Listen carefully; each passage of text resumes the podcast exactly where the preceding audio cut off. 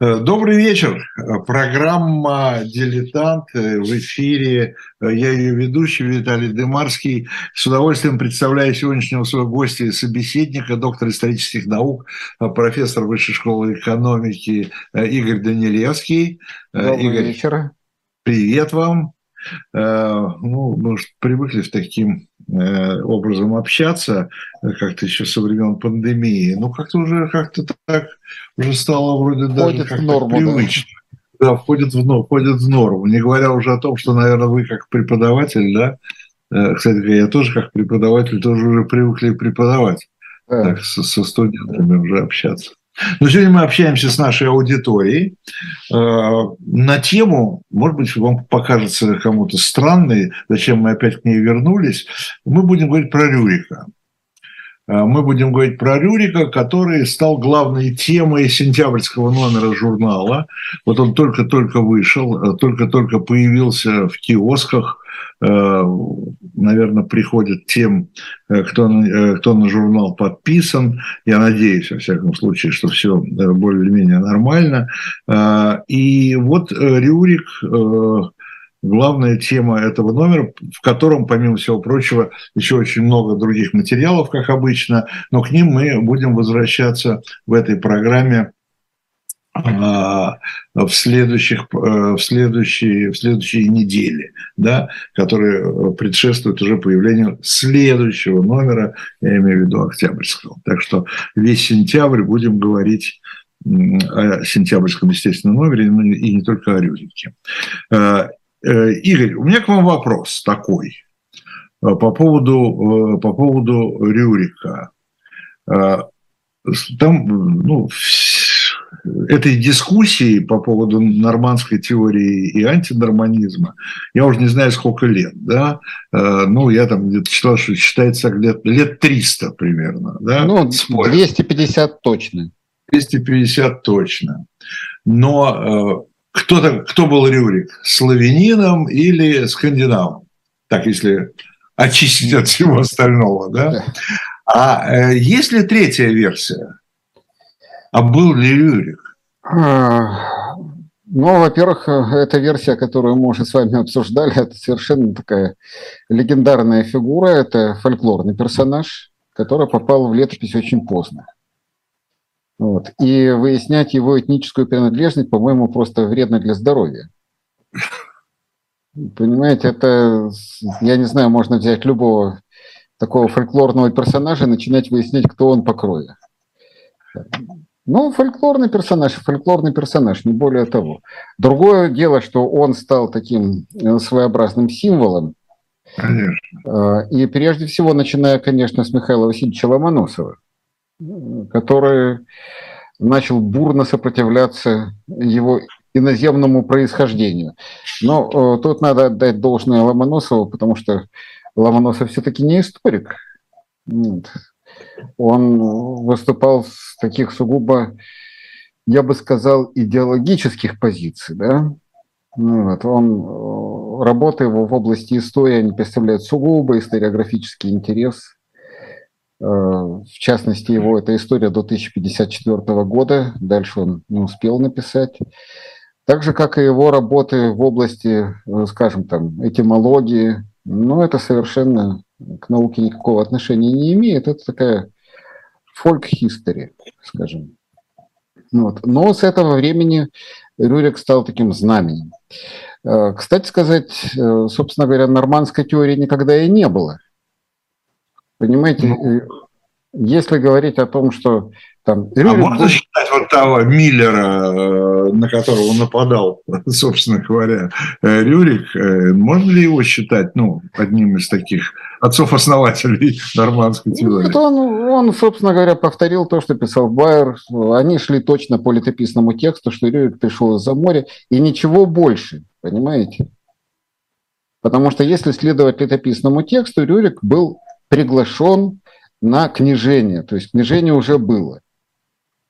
И Рюрик просто приглашается в качестве одного из очередных претендентов на то, чтобы э, возглавить это какое-то объединение полиэтничное, которое возникло на северо-западе. Были до него какие-то князья, не были до него какие-то князья, мы не знаем. Это легенды. Точно так же, как легенда, понимаете, Акиищики и Хариви, которые считаются первыми князьями там, э, киевскими. А это тоже легенды. Это тоже легенды. А, другой вопрос, что имя, конечно, у этого легендарного героя, оно явно не славянское. И это тоже нормально, это и воспринималось нормально, потому что мы уже говорили о том, что в принципе все первые правители зарождавшихся государств, это как правило, это были иноземцы.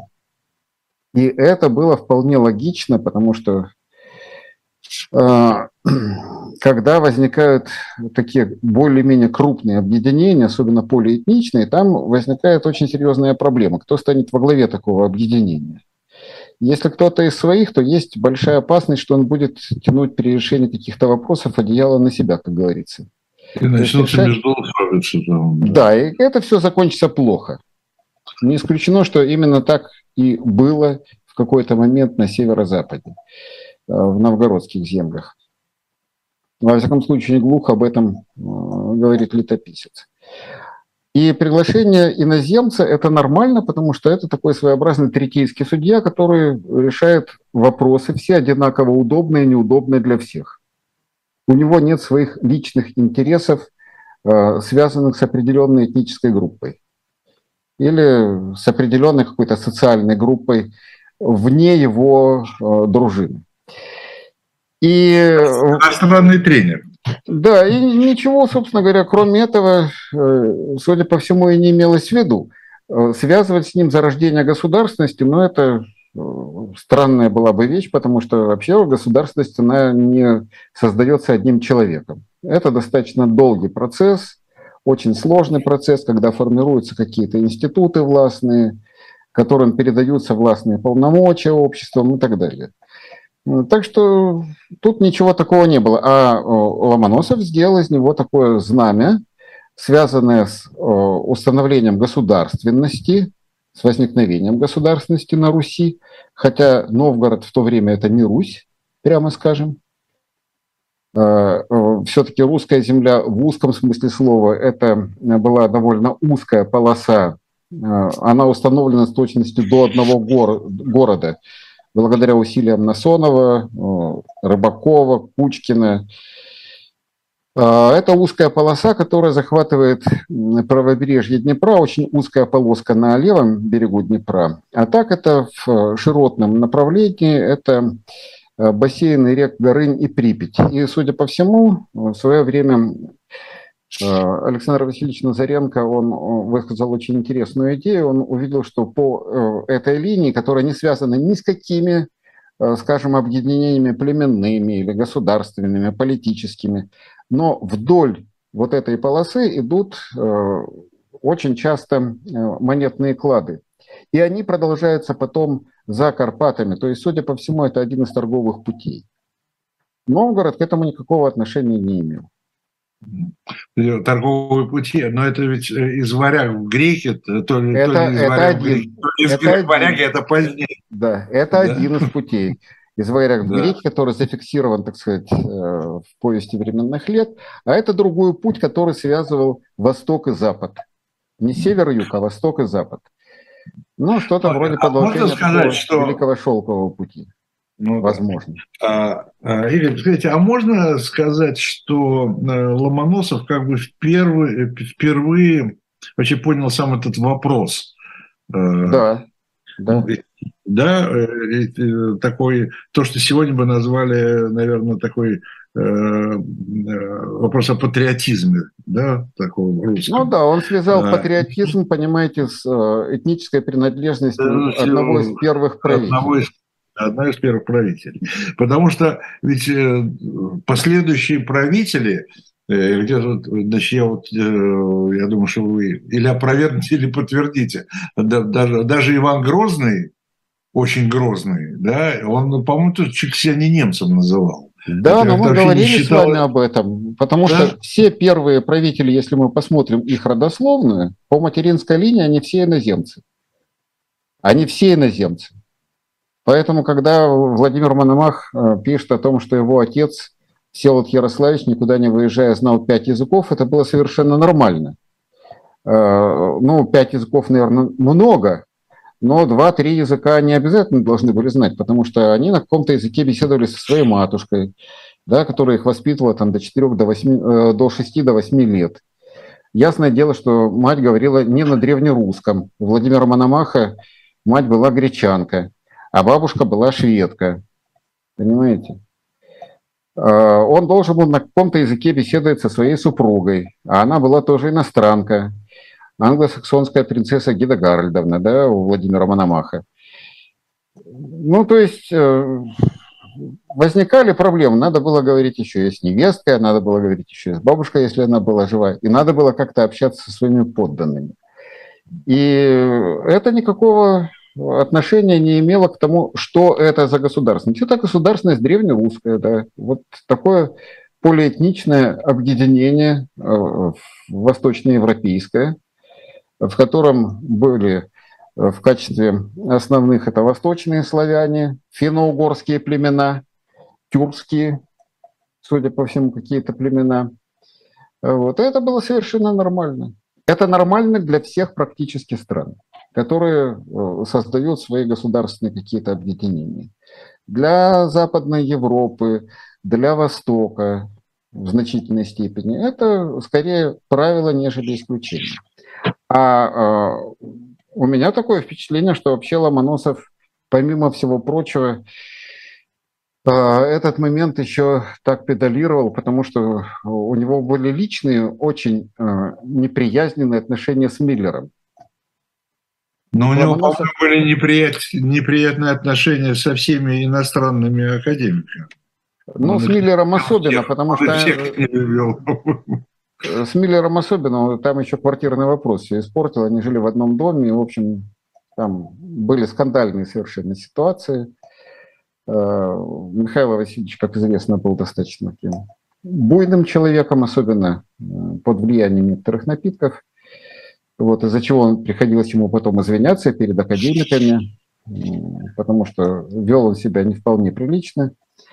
А вот. Но с Миллером это особая была песня, хотя сам Ломоносов германофобом не был. У него друзья были э, немцы, у него жена немка, он учился в Германии. Так что у него неприятия к немцам как таковым, в общем-то, не было. Но вот отношения с академической публикой, да, действительно были сложные. И с Миллером особенно.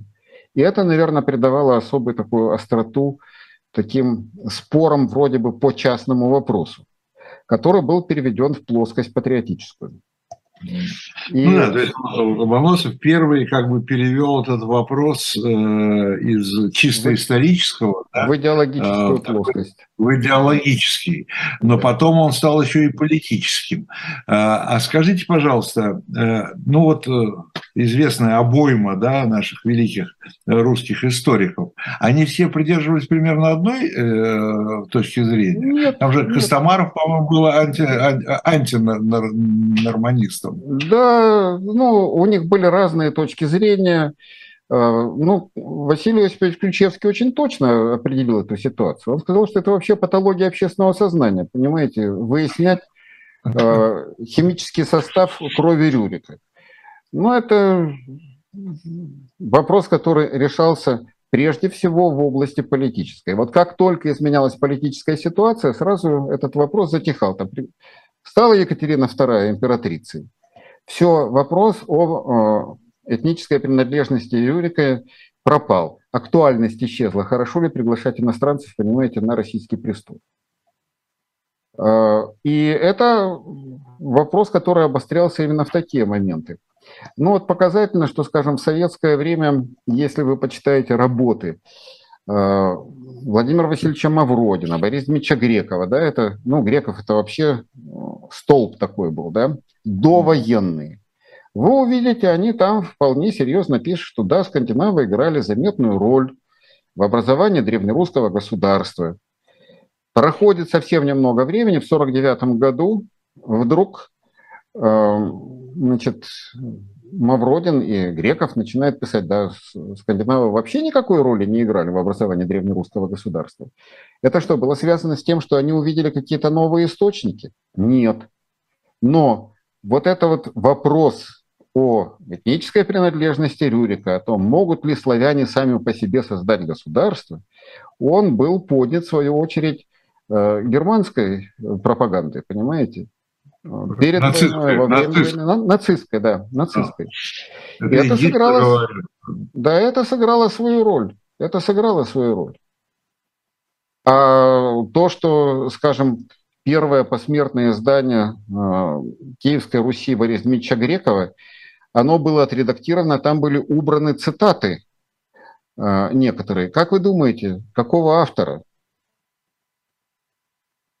Не знаю.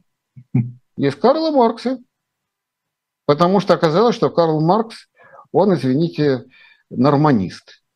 А-а-а. А отнести к норманистам можно было только по одному признаку. Признает он Рюрика скандинавом или нет. А тут еще, понимаете, вся эта волна конца 40-х годов, да, борьба с космополитизмом, с космополитизмом да, с низкопоклонством перед Западом и так далее. Так что это сугубо политический вопрос. И надо сказать, что э, страсти эти кипели, э, и когда я учился, скажем, в 70-х годах, это совершенно однозначно решалось, что нет, нет, нет, это вот норманисты – это плохо, антинорманисты – это хорошо. Потом, наконец, в начале 90-х годов э, появился сборник трудов. Там приняли участие э, российские э, историки, археологи, немецкие и польские, где, в общем-то, все точки над «и» были расставлены. Да, скандинавы сыграли вполне определенную роль в образовании древнерусского государства. Это было понятно, потому что это военные профессиональные, которые э, могли выполнять вот такие вот функции по защите, да, а, ну, аппарат принуждения, это может быть сильно сказано, да, но и аппарат принуждения, да. И Человек, это... Человеки. Да, и это были, конечно, полиэтничные образования, сами эти дружины.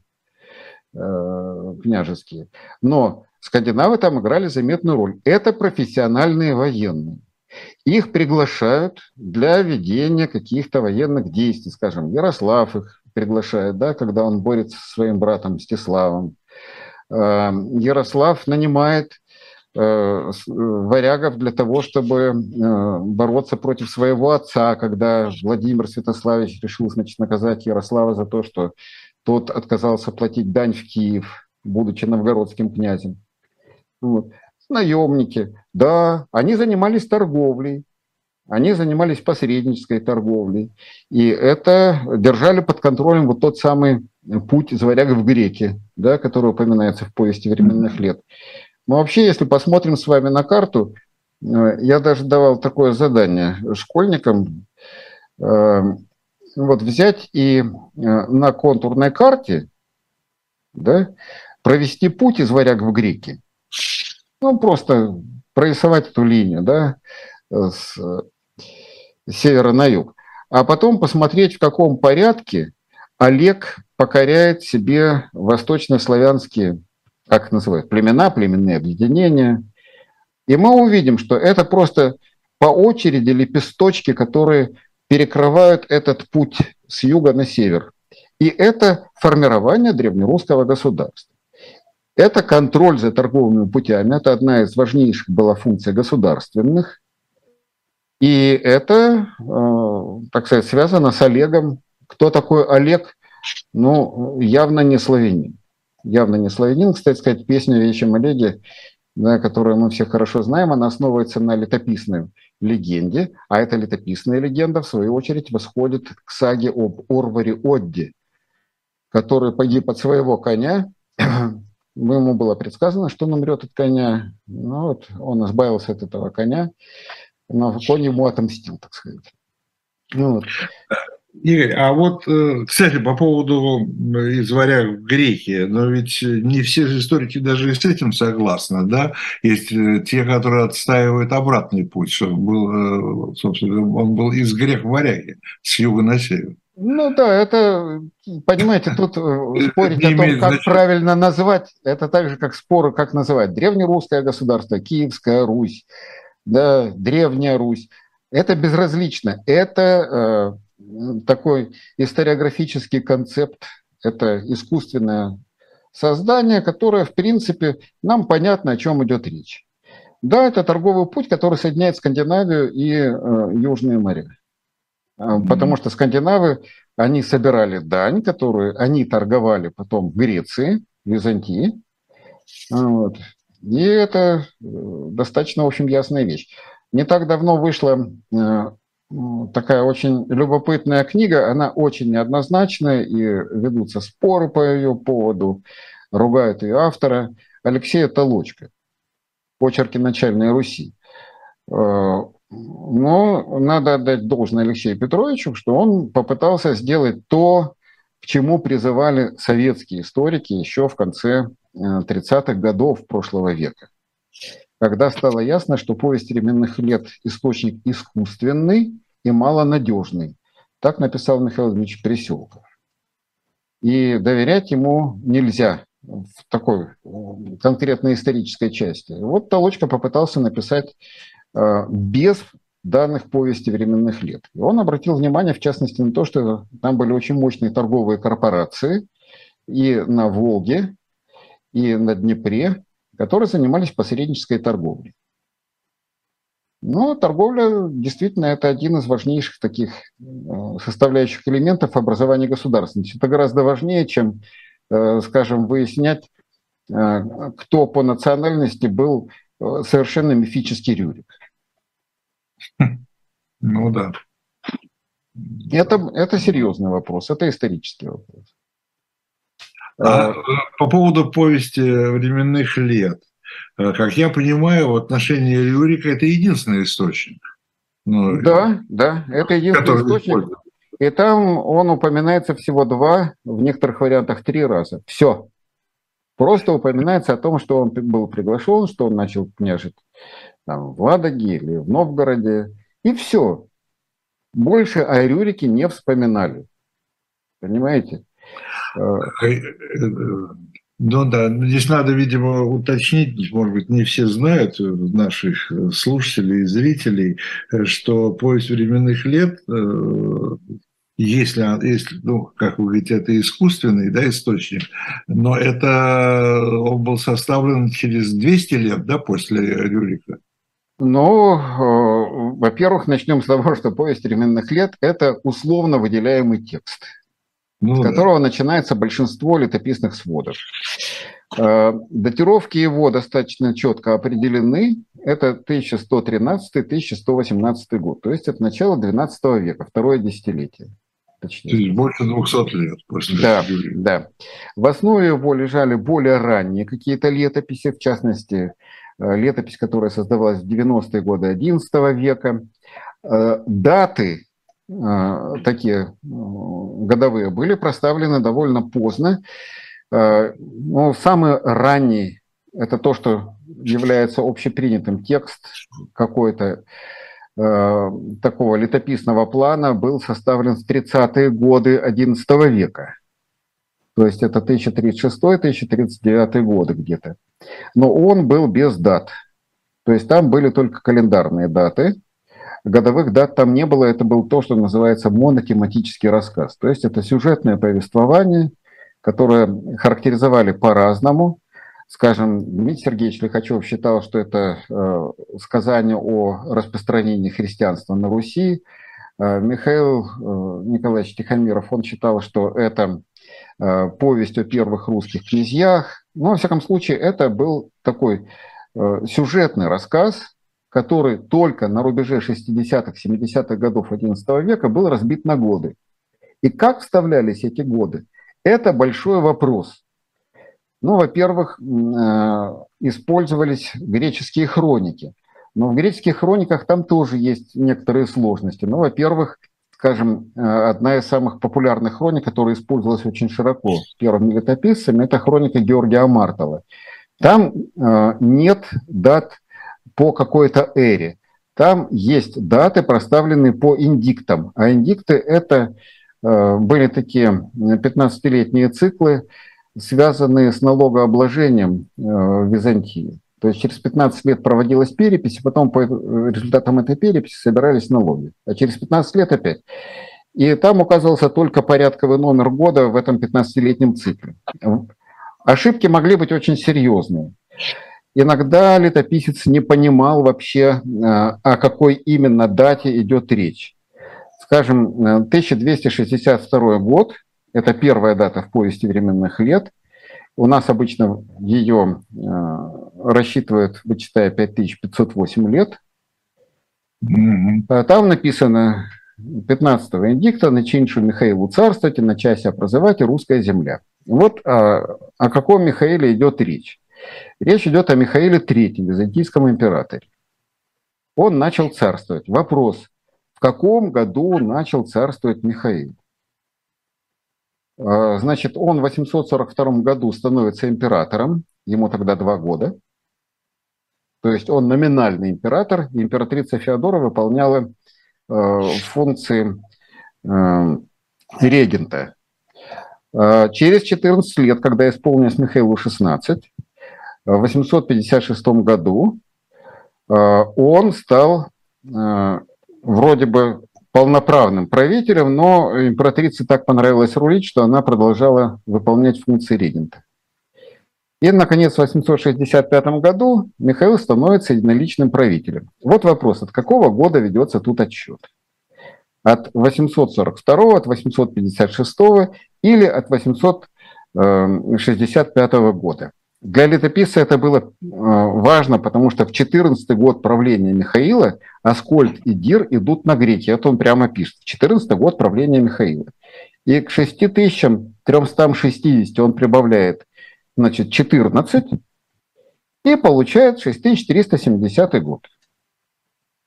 Э, извините, 6474 год. Все, понятно. 14 год правления Михаила. От какого года они считали это 14 год? От 842, от 856 или от 865? Точно могу сказать, от 856 и от 865 года не могли считать по одной простой причине. В 867 году Михаила зарезали. То есть 14 год правления тут никак не получается. Единственный год, от которого можно считать, 842. А 14 год правления – это 856 год. Но весь фокус в том, что в греческих хрониках 6360 год соотносится с 856 годом в нашей системе летосчисления. Ну что, его не зарезали? Нет, зарезали, но вот э, два раза одна и та же дата совершенно по-разному выглядит. То есть летописец не понимал, какой системой счета пользуется э, византийский автор. Он мог неправильно ее перевести, он создавал какие-то искусственные эры. А христианских эр от сотворения мира достаточное количество. Там и Анианская, и Александрийская, и Константинопольская, и Старовизантийская, и Болгарская. То есть э, запутаться, э, студенты путаются, понимаете, которым специально это все преподают. А поэтому даты тут не работают, не работают. И это летопись, которая создается поздно, и даты расставляются поздно. И доверять этим датам нельзя. Мало того, значительное количество информации, которую мы получаем в повести временных лет, это пересказы э, каких-то сюжетов библейских. Иногда это пересказы, скажем, какие-то скандинавские. То есть это очень сложный по составу своему источник.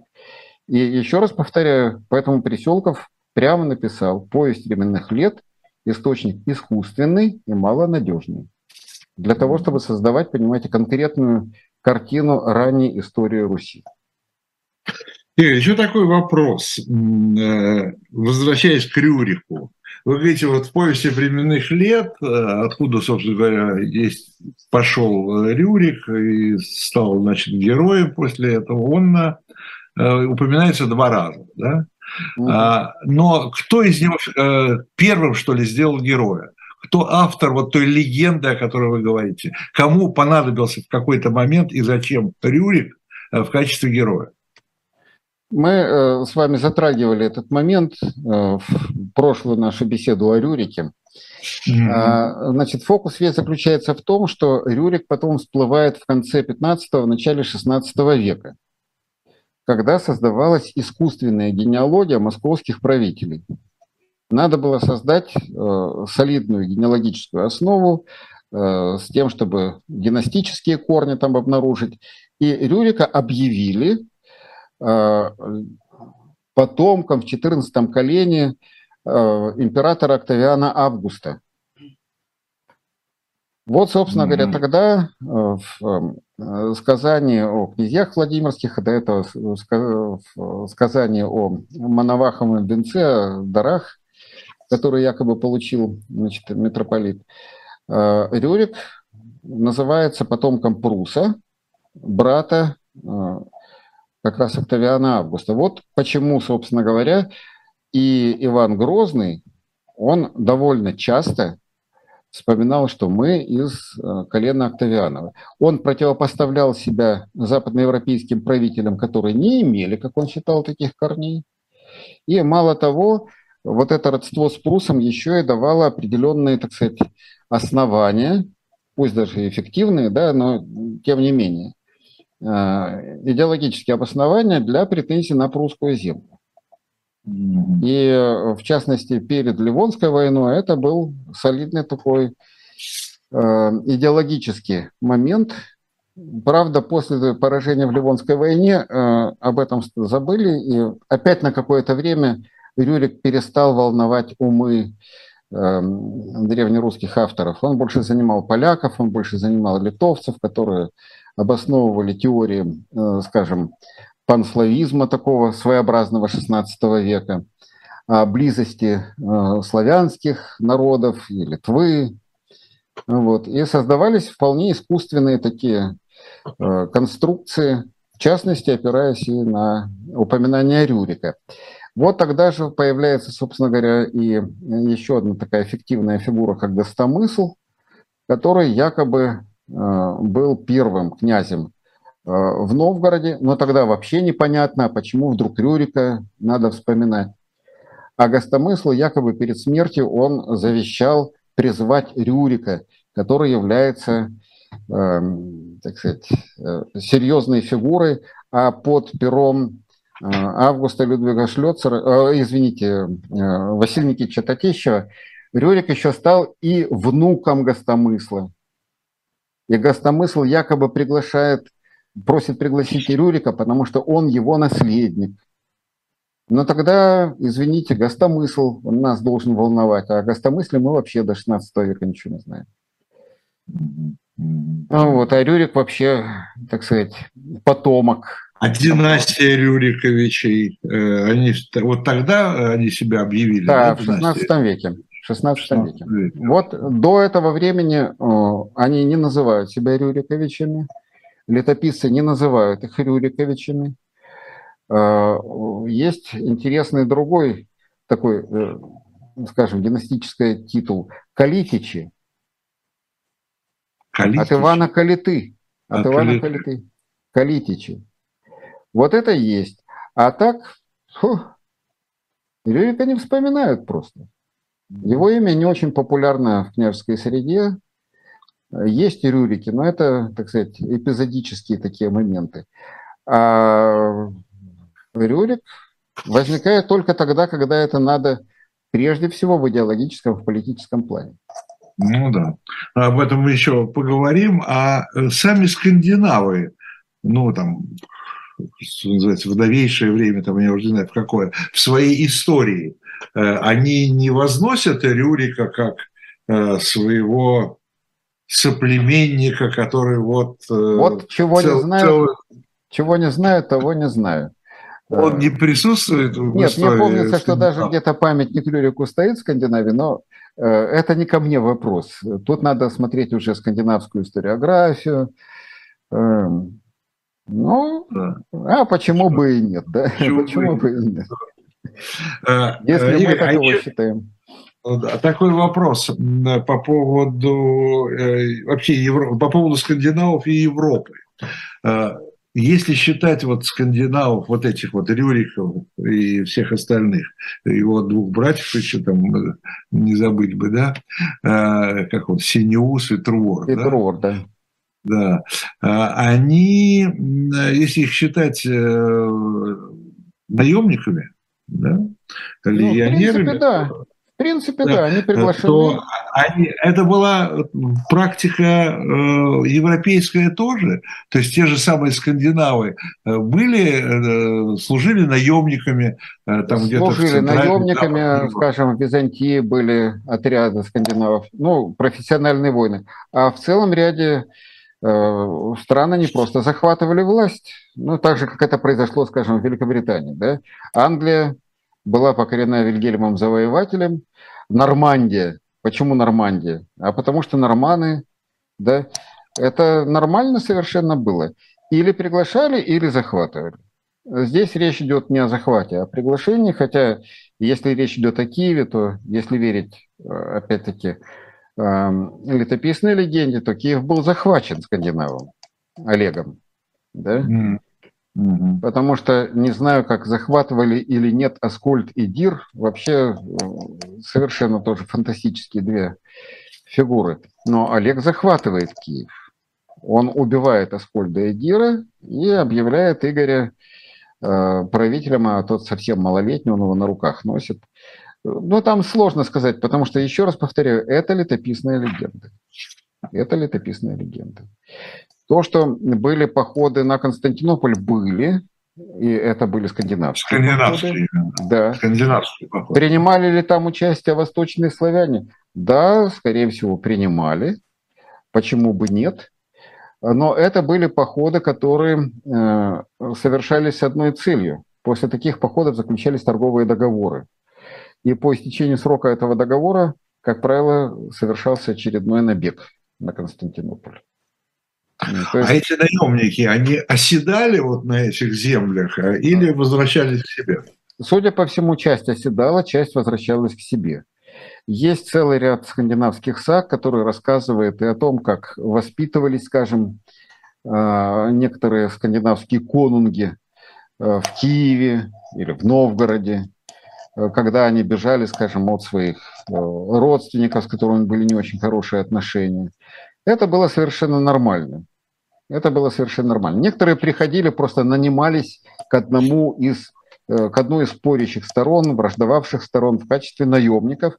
Скажем, есть э, замечательная сага об Эймунде и Рагнаре, которые нанялись к Ерислейфу и вместе с ним воевали против Бурислейфа. Когда Бурислейфа убили, то они попытались перейти к Вартилафу, который сражался с Ярославом. Извините. Вот, так что это нормальная была практика. Или наемники, но в то же время там, понимаете, нельзя провести вот такую четкую грань. Вот это, скажем, торговцы, а это разбойники.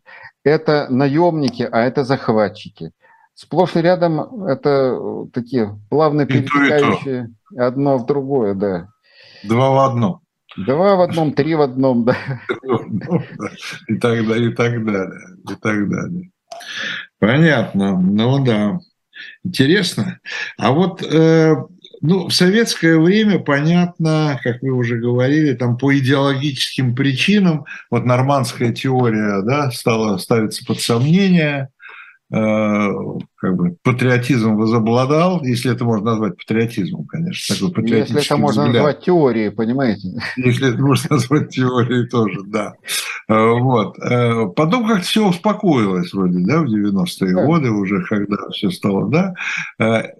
Сегодня, ну, вот так, в 90-е годы еще, тогда то время возьмем, историки, э, ну вот вы как профессор, они, э, препод... Э, когда преподавали в институтах, там, учителя в школах, они выдавали одну версию только, нормандскую, или все-таки такого рода, может, не прямые, но какие-то споры продолжались дискуссии. Ну, вы знаете, один ну, как сказать, обычно, вы... да, обычно упоминали Э, о том, что есть борьба между норманистами и антинорманистами, хотя, еще раз повторяю, э, норманистов нет.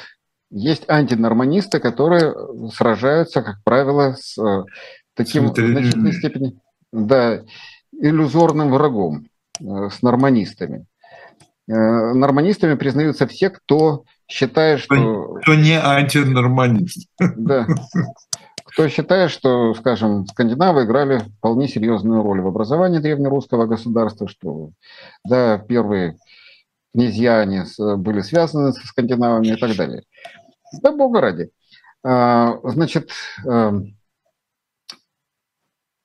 когда начал обсуждаться вопрос о а, едином учебнике, так называемом, помните да. такую историю, да? Но единого учебника не получилось, да и не могло получиться, понимаете?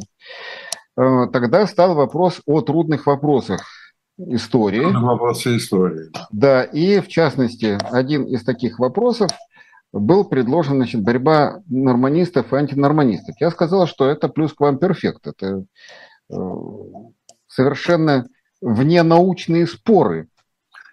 И споры, которые ведутся с одной стороны. Понимаете, как писал когда-то э, Алжас Сулейменов, когда он писал, что современная славистика, то есть наука о слове о полку Игореве, это игра в футбол в одни ворота. Когда э, одна команда которая состоит целиком из нападающих, значит, забивает голы, в то время как вторая давно уже сидит в раздевалке. Вот здесь была такая же ситуация. Когда я высказался по этому поводу, значит, там э, тоже начался такой достаточно оживленный разговор, и э, хорошо известный вам и слушателям «Эхо Москвы» и «Дилетанта» э, Александр Леонидович Кацова, он Кацва,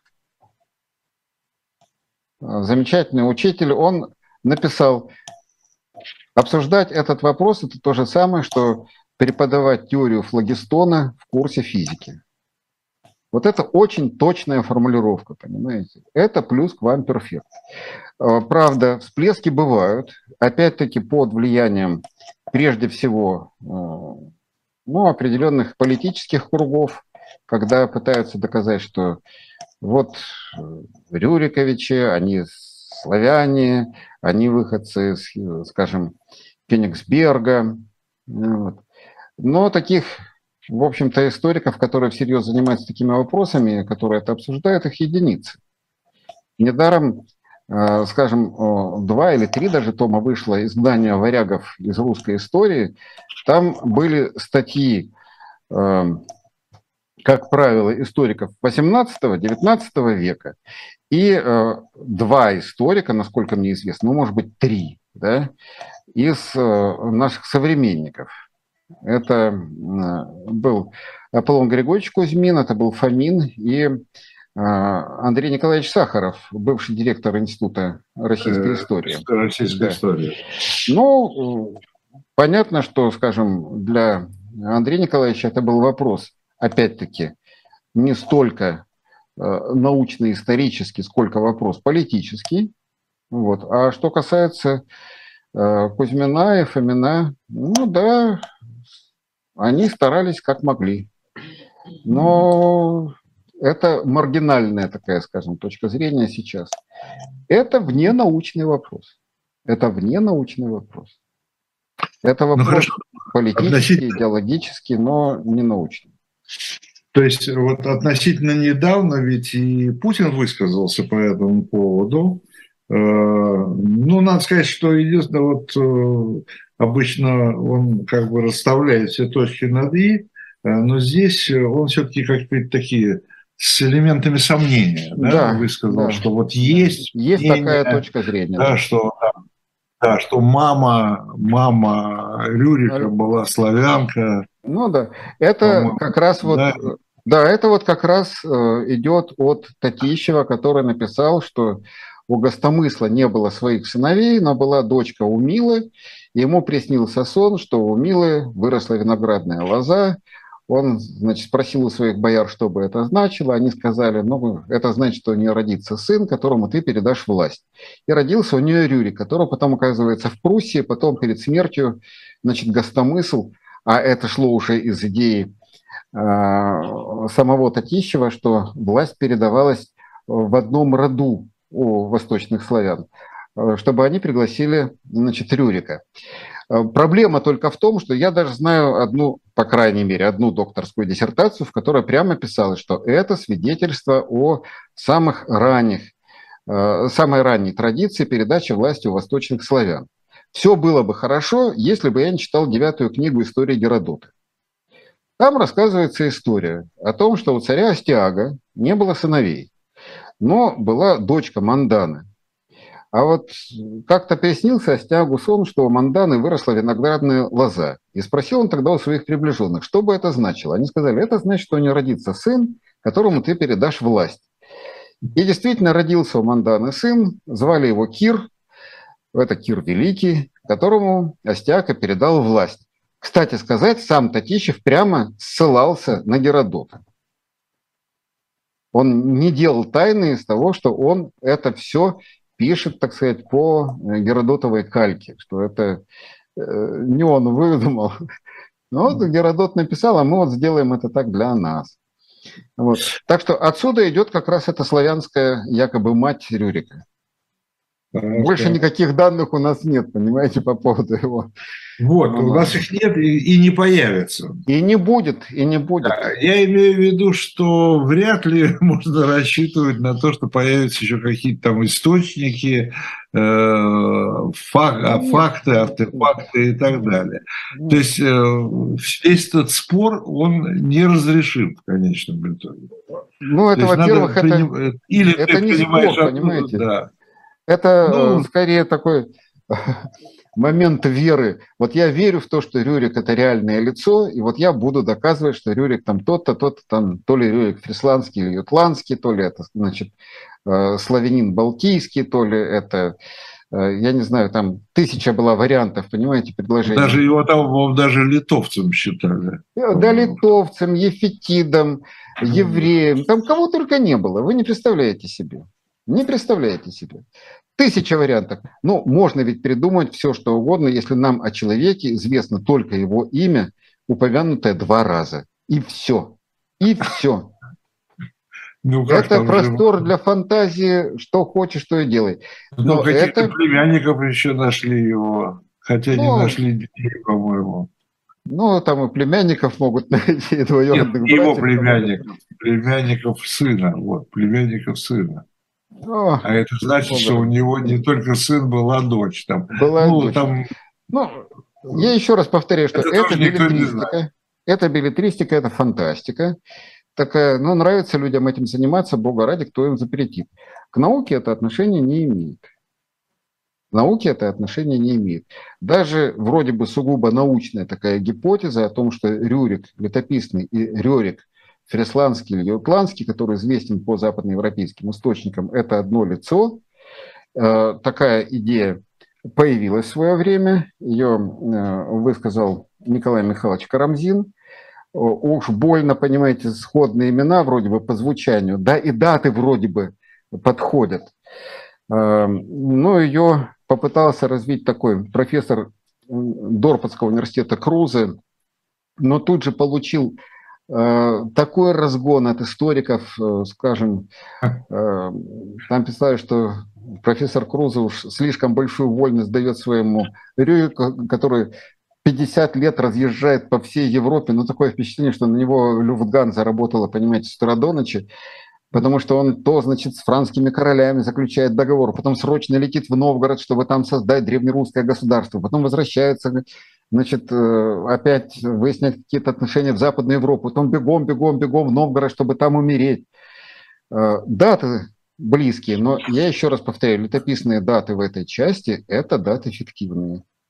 Им доверять ни в коем случае нельзя, если мы сможем доказать, что это реальные даты, и что Рюрик – это реальное лицо, вот тогда будет другой разговор. Пока это фикция. Пока это... Ну, а, а как это как-то можно доказать? Мы же только что сказали, что вряд ли появится что-то новое. Ну, да. мало ли как. Знаете, у историков тоже у них э, инструментарий э, появляется все новые, новые, новые, выжмут какую-то информацию, я уж не знаю, там, каким образом и как, ну, вдруг. ДН, Но, ДНК. Ну, ДНК тут вообще никакой роли не играет, вообще потому что все эти игрища, понимаете, с ДНК, которые пытаются связать здесь с этнической здесь... принадлежностью человека, ну, это вообще кошмар. Нет, это здесь кошмар. нам предлагают э, сделать, проверить ДНК Э, по-моему, британцев, чтобы посмотреть, насколько они, так сказать, норманы, э, я имею в виду, О, Господи, ну это... Мы все, понимаете, одной кровью, потому что, ну, скажем, Восточная Европа – это вообще проходной двор. Тут кого только не было. Вот. Нет, это нормальные ну, а... совершенно были отношения и нормальные связи. Понимаете, это собачек возят на связку по паспортам. А вообще-то люди нормальные, они, э, так сказать, в пятый пункт не обращали внимания. Ну, да. ну слушайте, если уж говорить о России, здесь о Руси, то не будем забывать все-таки несколько веков татаро-монгольского ига, да? Да, и Крови. потом это постоянные контакты. Крови, да? Да. да. И давайте учитывать, что, собственно говоря, ордынцы – это полиэтничное объединение полиэтничное. Там разные совершенно этносы. Одно дело казанские татары, другое дело крымские татары, третье дело калмыки. Понимаете, Нагайская орда. Э, это, они называются татары только по одной простой причине, потому что они вошли в сферу э, юрисдикции э, Улуса Джучи. Все. Все, кто были покорены, назывались татарами. А это разные этносы, это сплошь и рядом разные языки, это разные культуры. И Бога ради, со всеми были контакты. Это известная история уже из 20 века. Э, одной из первых ошибок большевиков после взятия власти была послана делегация в Крым. И, угу. в частности, взяли татарина из Казани для, из Казани, для переговоров да. с крымским. Да, да, да, да, да. Считаешь, очень мило. Это, очень это мило. Ну, учиться ну, надо, такие. учиться надо. Учиться надо. За что, правда, Ленин очень сильно их от всех отругал. Ну, Тех. отругать отругал, но тем не менее, да. Я очень. А, так что, понимаете, вообще вопросы этнических э, ранней истории Восточной Европы, Западной Европы, это вопросы, которые играют 25-ю роль. Гораздо важнее была религиозная принадлежность, государственная принадлежность, но не этническая принадлежность. Это вопрос, который мало кого волновал. Ну, сейчас, видимо, волнует, ну, то есть он волнует многих правителей, да? Он, он волнует волновал. правителей, они используют, 20... опять-таки, это в качестве такого аргумента идеологического цели. и политического, да. И политического. Чтобы тоже. обосновать какие-то свои претензии, чтобы, значит, э, там, я не знаю, скрепы закрепить. Но это, видимо, в то же время, это, видимо, Э, все-таки оказывает влияние на умы да, конечно, людей. Конечно, конечно, конечно. конечно. Да. Это сейчас один из таких э, важных э, рычагов, на которые пытаются давить. Ну. И это очень печально. Понимаете, есть хорошие люди, есть плохие люди. А все остальное это ну что, спасибо большое. Это был хороший человек, Игорь э, Данилевский. Спасибо. Профессор, доктор исторических наук. Мы говорили мы о Рюрике. Говорили-то мы говорили, но я вас всех, я имею, обращаюсь к нашей аудитории, приглашаю познакомиться так или иначе. Можно и в интернете найти, и приложение существует журналом «Дилетант» сентябрьским номером. Э, там обсос, об, а, как сказать, обсосали эту тему со всех сторон. Э, много еще другого интересного. Через неделю мы встретимся э, и поговорим о каких-то других рубриках журнала, других, других материалов. Это все для того, чтобы вы знали, что там написано, и могли это взять и прочитать. Это была программа «Дилетант». Еще раз спасибо Игорю Данилевскому. Спасибо. И да, еще встречи, еще... Я не сомневаюсь, что еще раз придется говорить о Ну, спасибо за терпение.